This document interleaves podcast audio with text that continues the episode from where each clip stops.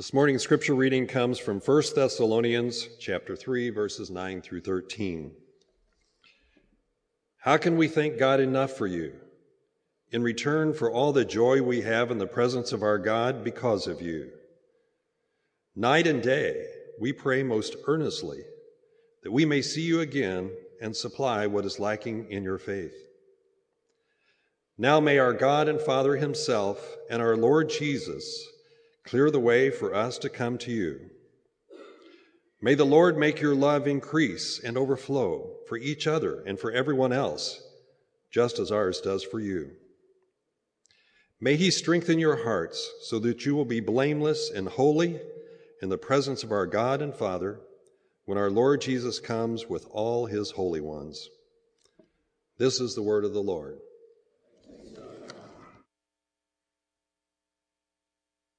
One of the things I've always most appreciated about this church is how you all respond when someone in our church family is going through a difficult time.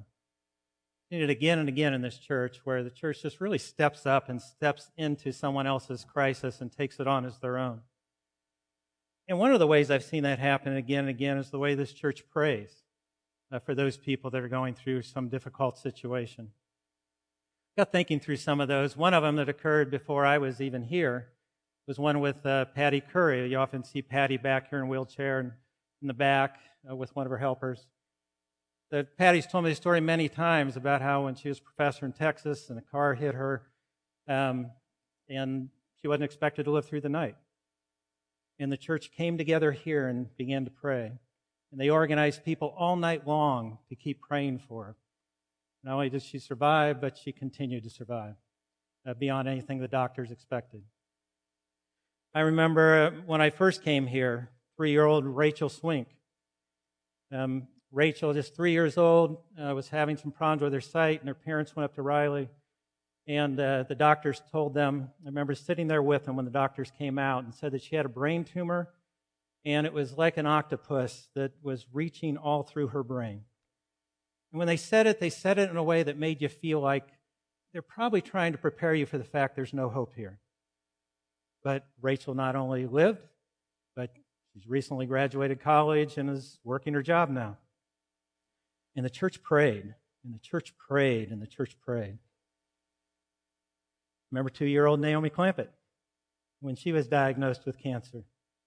And the way this church prayed and prayed, and how many people went to the hospital and prayed. And today, Naomi thrives. You remember all three. You remember Kevin Flick and Jeff Hockett and Michael McGuire all recently, all facing life-threatening medical problems.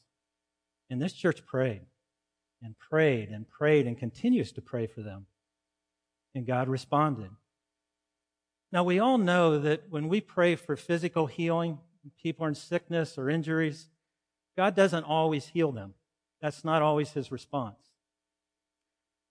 That once in a while, though, not always, but once in a while, God pulls back the curtain, and he gives us a little glimpse of what eternity will be like right now.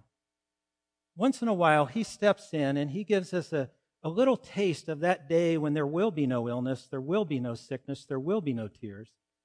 We get a little taste of it right now. In each of those cases, he responded that way. He responded in a miraculous way and brought healing. Again, not always. I'm trying to say that's what always happens when we pray. But what I do know is when we pray, God always responds. And God responds graciously and powerfully. James 5:15 tells us that we should pray for one another, commands us to do that. And in that context, it's actually talking about in the case of sickness. When people are sick, when they're ill, we should pray for them. We should, as a church, as a people, lift them up in prayer. But when you go through Scripture, you'll find that's not the only case where Scripture calls us to pray for one another. Many other times we're called to pray for one another when it's not about sickness, it's about other issues in life. It should be a regular habit, the way we live together as a community, as we lift one another up in prayer, lift those people around us up in prayer. Several times throughout the letters that Paul has written, you will find prayers of intercession. Matter of fact, at least 42 times you will find him what seem to be prayers of gratitude to God for somebody, and also prayers of intercession throughout his letters. Even Jesus, when he's in the Garden of Gethsemane, asked Peter, James, and John to lift him up in prayer, to pray for him. What we do. The Old Testament, you don't find intercessory prayer talked about quite as much, but it was still obviously a part of the life of the people of God to pray for one another. In fact, 1 Samuel 12 tells us this. Samuel says, "Far be it from me that I should sin against the Lord by ceasing to pray for you." That's my responsibility. Of course I will pray for you. I love this quote from Richard Foster. He said, "If we truly love people, we will desire for them far more than it is within our power to give them, and this will lead us to pray." If we truly love people, truly care about them, we will do. We will step up and respond. We will use our resources and our time, our efforts to help them. In every name that I just read, every one of those cases, this church stepped up and did. Didn't just pray, but they did. They provided food. They supported and cared for people in hard times. They mowed yards. They gave finances and raised funds. This church has again and again stepped in and done. But if we really love somebody, Foster's saying, we really do, we're going to bump up against all those situations where what we do could never be enough, where what they need, what would truly produce the life in them that we long for, is beyond our resources. So of course we have to pray for one another. Of course we need God to step in and do what is beyond our ability to do. So today I want to talk a little about intercessory prayer, but I've decided I'm not going to try and talk about it in some comprehensive way, just let's look at intercessory prayer. Instead, I've decided today to just take one prayer of Paul's, one prayer for the people of God that he prayed, and take a look at it. My hope is that maybe it'll inspire us to think a little bit about some ways we can expand our prayers for one another. Hopefully you're already praying for one another, but I want you to think about maybe growing that a little, broadening that a little in the ways you think about praying for one another.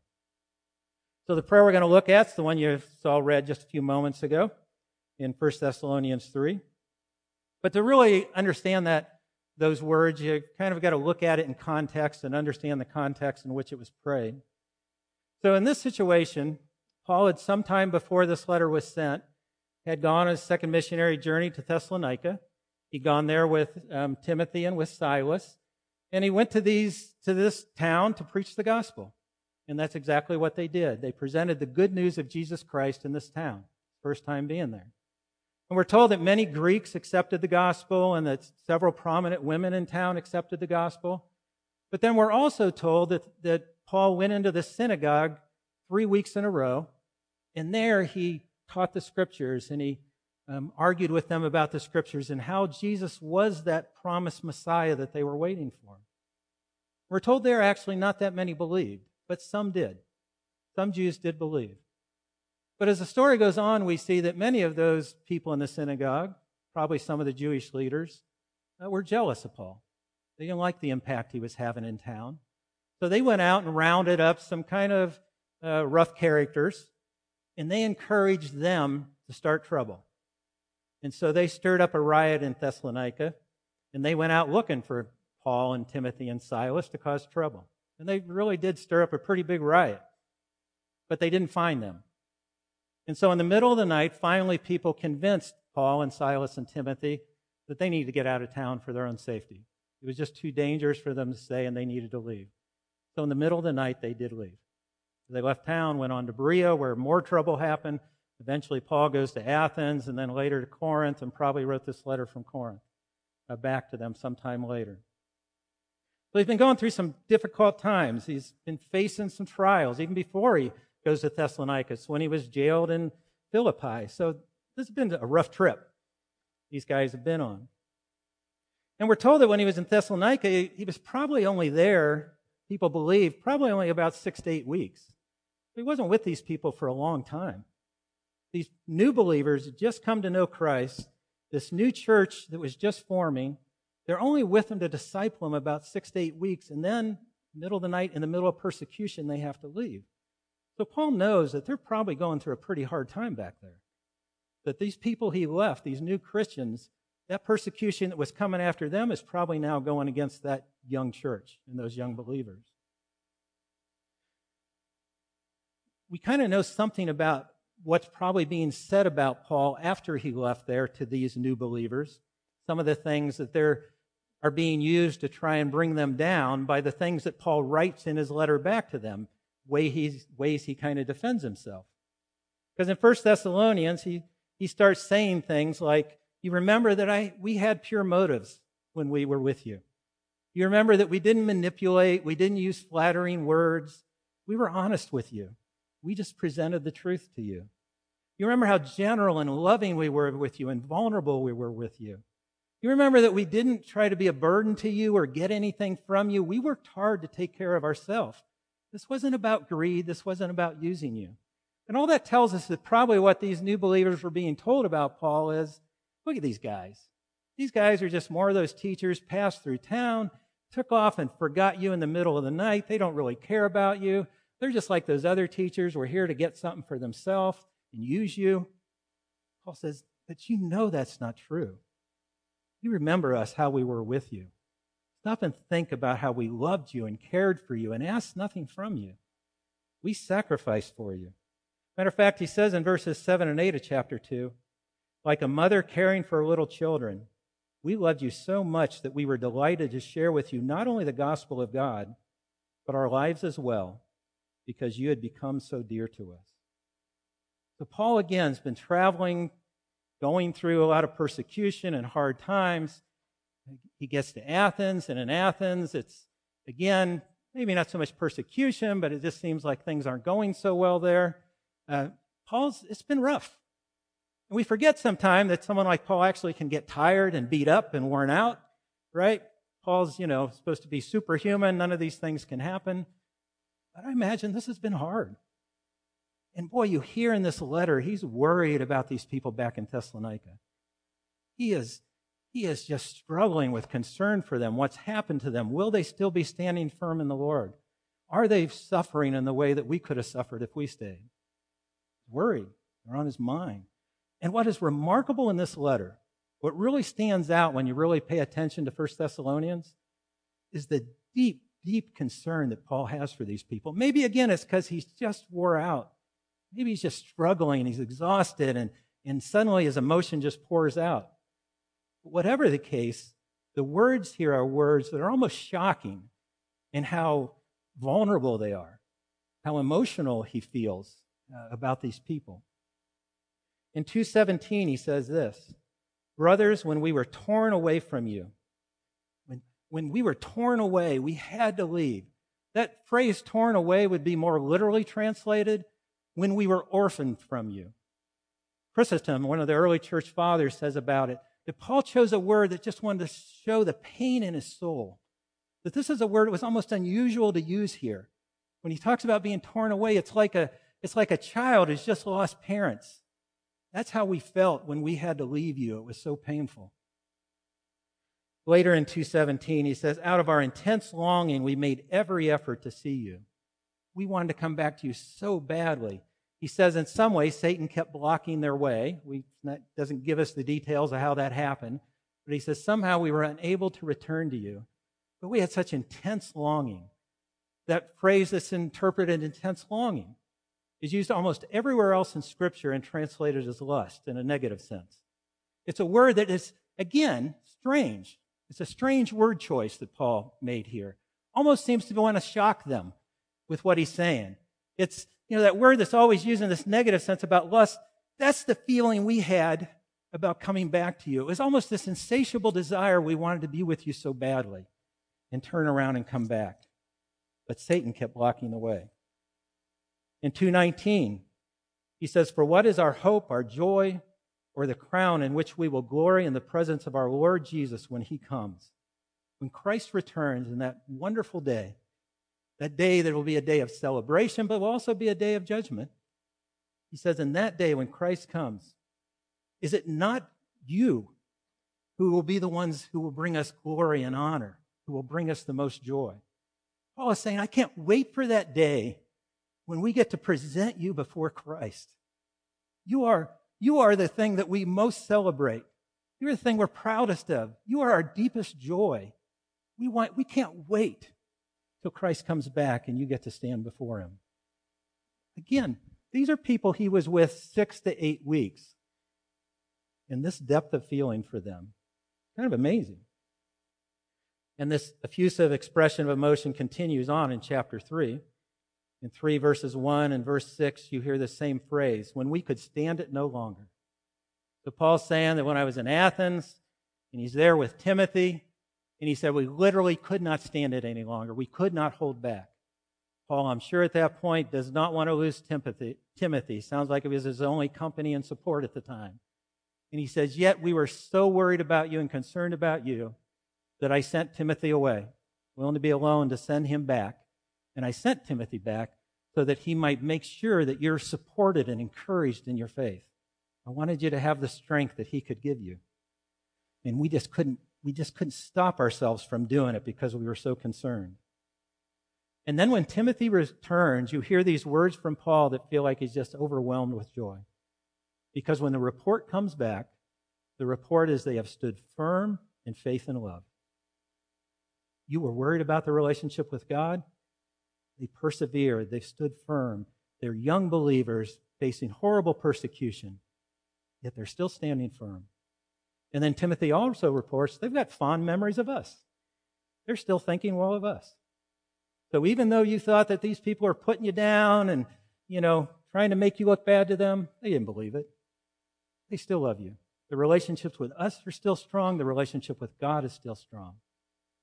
And in the face of that, in chapter 3, verse 8, Paul says this, now we really live. Now we got that news that everything we'd hoped for is true and more. Now we're fully alive because that's true. That's how concerned he was for them. Again, I don't think in the English sometimes we catch how astounding his expression of emotion is. I was thinking about this, and I think, Paul in a lot of ways was like a parent who, kids are going off into a difficult situation and you haven't heard from them. And finally news comes. Thanksgiving, we went and visited my daughter. And during that time, we were talking with her. She's been struggling with some health issues that have been ongoing health issues. Her husband, for a year and a half, has been struggling with some pretty serious health issues. They have 2 very young boys, which, again, ask a lot of you. And she's full-time in a very demanding nursing program. So when we saw her at Thanksgiving, we were just worried about her. Just like, man, she is pushed to her limits.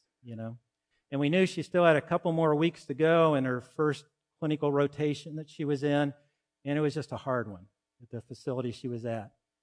And so we knew she still had that, and then over the next couple of weeks after Thanksgiving, we just never heard back from her. We knew she was so busy, she just didn't have time to contact us. We just prayed for her. We just didn't know what was going on, but we knew it was hard. And then at the end of that time, she contacts my wife and tells her that her rotation had finally ended, and that her supervisor had come to give her evaluation for that rotation. And she said, for evaluation, she said, I want to take you into this room, and she took her back into a room at the facility.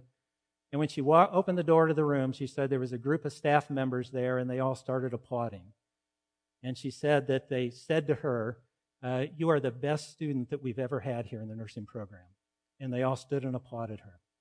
If you've worried about your daughter and been concerned about her and how she's handling things, and then she calls and gives you that news, how you feel? It's like, not only are you surviving, but you're flourishing. God is using you in the way we hope he'll use you. Everything is going above and beyond what we hope for you. And so when I read Paul say those words, and we feel truly alive, I get that. I get what that feeling is, to long the best for someone so deeply that when you finally hear that it's happening, that God's doing it, man, you just come alive in those moments, right? That's the kind of feeling Paul has for these people that he's been with for just a couple months. How deeply he cares, like a parent cares for children. And then he prays for them. And then I don't think it was hard for Paul to pray a prayer of thanksgiving and gratitude to God. He starts with gratitude. Of course he does, right? Because, man, it's such good news when we see what God's doing. And Paul understood, if your love is increasing and growing, that's got to be from God, because God's the source of love. If good is happening in your life, that's got to be from God, because God is the source of good. Got to be. So he goes to the one that, of course, he should express gratitude towards God. Because God is doing something in their life that Paul had no part in at that point. But God was still there, and God was still working. So he does what he should. He gives God thanks. But I think also the reason that sometimes we should start prayer with expressions of thanks when we're praying for others, gratitude for what God's doing in their life, because I think it stops and reminds us, before we ask anything else, that God's always been there, that God is invested in their life, cares about them as much as we care, as maybe concerned as we are. We serve a God who cares more. We serve a God who loves more deeply and would sacrifice more. We serve a God who has the resources to do whatever is needed. When we stop and thank God for what he's doing, it reminds us, you know what, it isn't all because of us. It doesn't all depend upon us. He's always been there. In some ways, we just need to look how we can join him in what he's doing. It changes the way we pray. So he expresses gratitude. I think it also changes the way we pray in the sense that we don't feel like we need to come to God with some kind of manipulative formula of prayer. We don't need to twist his arm. We don't need to make him do the right thing, right? God loves. God wants good for his people. He wants good for mankind. This is the God that we are praying to. I don't need to trick him into doing something. I don't need to twist his arm into it. I simply need to come before him and ask. And what a glorious thing that he lets me be a part of that. He hears my request and lets that be a part of the good that he will do and how he responds to it. So he expresses gratitude. Again, Paul then passionately just talks about how much he cares. Night and day, he says he prays for them, just earnestly, deeply prays for them. John Calvin wrote this: "Our prayer must not be self-centered.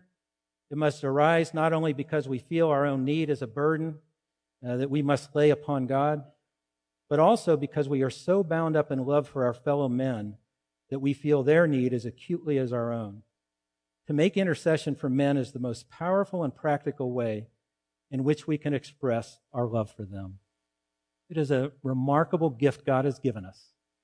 We can pray for one another, and he responds. It makes a difference. He lets us be a part of it. And when Paul prays then, as he goes on and makes intercession for these people in the next couple of verses, it's clear that Paul prays for very specific needs, I'm sure, of people, just like we do. He prays, I'm sure, for their health, for their success in their endeavors. I'm sure he prays that for their safety and their protection and all those things. But Paul also, it's clear in his prayers, when you look at them again and again, he always prays with an eye towards this bigger story, this larger story that God is telling, the story that's being told beyond what our eyes can see, the story that involves our God, the fact that it's an eternal story, a much larger story. He prays with that in mind. So again, pray for those practical kind of temporary earthly needs, but also pray remembering that our life is about more than that. And if we love someone and want good for them, then we're also praying for that story. So Paul prays in verse 12, "May the Lord make your love increase and overflow for each other and everyone else." Again, the English might be a little bit soft here. It's like he's praying, may your love increase beyond limits. May your love be so deep that you can't help but start loving other people. You just can't hold it all in. It's too much of it, right? May God cause your love to increase and abound so overwhelmingly that it has to come out towards others. It has to. That's what he wants to see in them. Because that's the love that makes a difference, right? It's the kind that grows from inside. It's the kind that's sincere. It's not just do loving things. Now, I'd rather you do loving things than mean things. That would be good. I'd rather you do kind things than mean things. But it's not enough to just do. And I've heard people say many times, do and eventually you'll care. I say, well, or care and maybe eventually you'll do. Like, they're kind of bound together, right? I want us to do loving things. But I don't think it's usually enough that we just do. The kind of love that has real impact is the kind of love that grows out of sincere concern, care, desire for the best for the other. I've mentioned this before, that one of the things I've seen sometimes when I'm counseling married couples, and again, I have such respect for couples that will come and talk to somebody else when their marriage is struggling, because that is a hard thing to do. I have such respect for people that are willing to do that. But sometimes when they come, because, you know, it's a hard situation, they're in a tough place.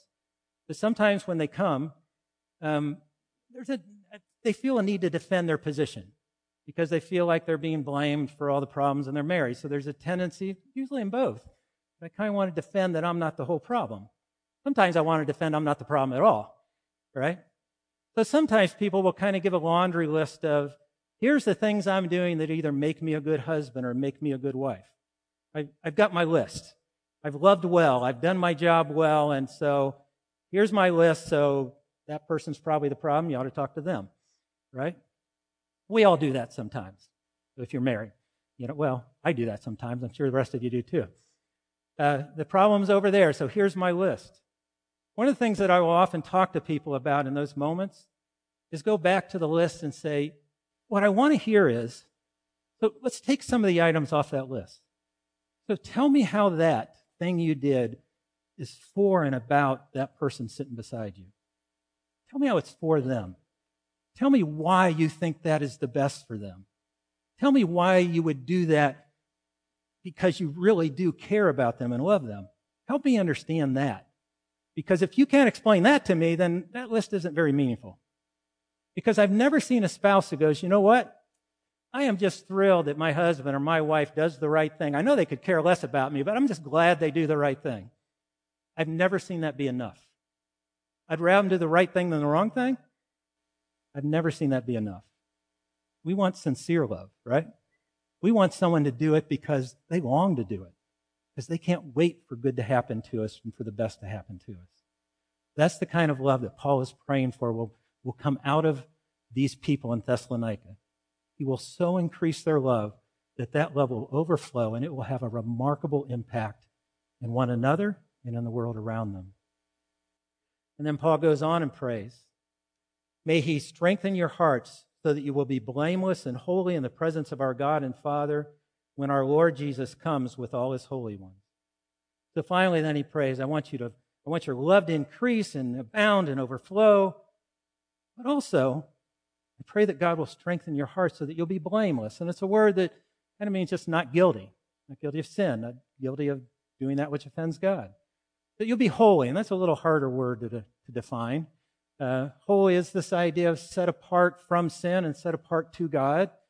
It has this idea of cleanness to it, clean of that which offends God, but it's a complex word. But again, he's saying, I want you to be people who not only love, but you love in a way that lives within God's definition of love. Love in a way that pursues the very best for others. The best that considers, again, not just their health and success and good things to happen to them in this life, but considers that larger story and their relationship with God. I want them to be people who someday will come before God, and when God sees them, God will be able to say to them, well done, good and faithful servant. I want them to know that kind of joy. That's what I pray for them, that they would live that kind of life. He prays it for them because he knows they can't do it by themselves, right? It'll never be all by their choices it's going to happen. God's the one who's going to have to change them if they're going to love that way and live that way. In the rest of the letter, he'll call them to actually make choices to do it. But there's always that tension in Paul's writing between make the choices, but it's only going to happen if God does it in you. That's why he prays. Kind of prayers we need to pray for each other. So here's my thought about all this. Here's why my application at the end of this. I would like to encourage us as a church. So I want to challenge you as a church. Everybody, before you leave here today, look around and find one person. One person maybe you don't know that well. Maybe you know them, but they're just not someone whose person's ever been on a prayer list for you or person you think to pray for. Find one person in this church, one person who's here, one person who's not here today, one person, and for the next 2 months, pray this kind of prayer for them. So pray the kind of prayer that grows out of true concern for them. You go, well, I'm not that concerned for them. Okay, now you got a task, right? Get to know them, pursue them, understand them, find out what their needs are. Begin looking for what maybe God's doing in their life and what God wants to do in their life. and begin joining him in being concerned about that. Pursue them till you become concerned, and then let your prayer grow out of that concern. Prayers of gratitude, prayers of thanks to God for what he is doing in their life and what he will do in their life. Begin praying for them, thanking God for them. And then begin praying that God would increase their love. God would grow it to the point of overflowing. Pray for the relationships in their home, for the relationships in the church, at work, with their neighbors. Pray that they would be people who would so increase in love for those people that cross their path that they can't help but pour out love to them. And then pray that they would live the kind of life, the blameless, holy kind of life, that would follow and obey their God, that one day they can hear those beautiful words, "Well done, good and faithful servant." Pray for the next couple months every single day. And Paul's prayer wasn't long, right? Pretty quick prayer. Every single day for the next couple months, pray that way for somebody else, one person. So this is my experiment. I want to see what that does in our church. Try that. Join me in this experiment and see what it'll do. Just one person. Don't stop praying for the other people you're praying for, but add one person, and let's see what God would do. I think that God will do remarkable things beyond what we could ever do on our own if we just pray for one another. So let's pray now.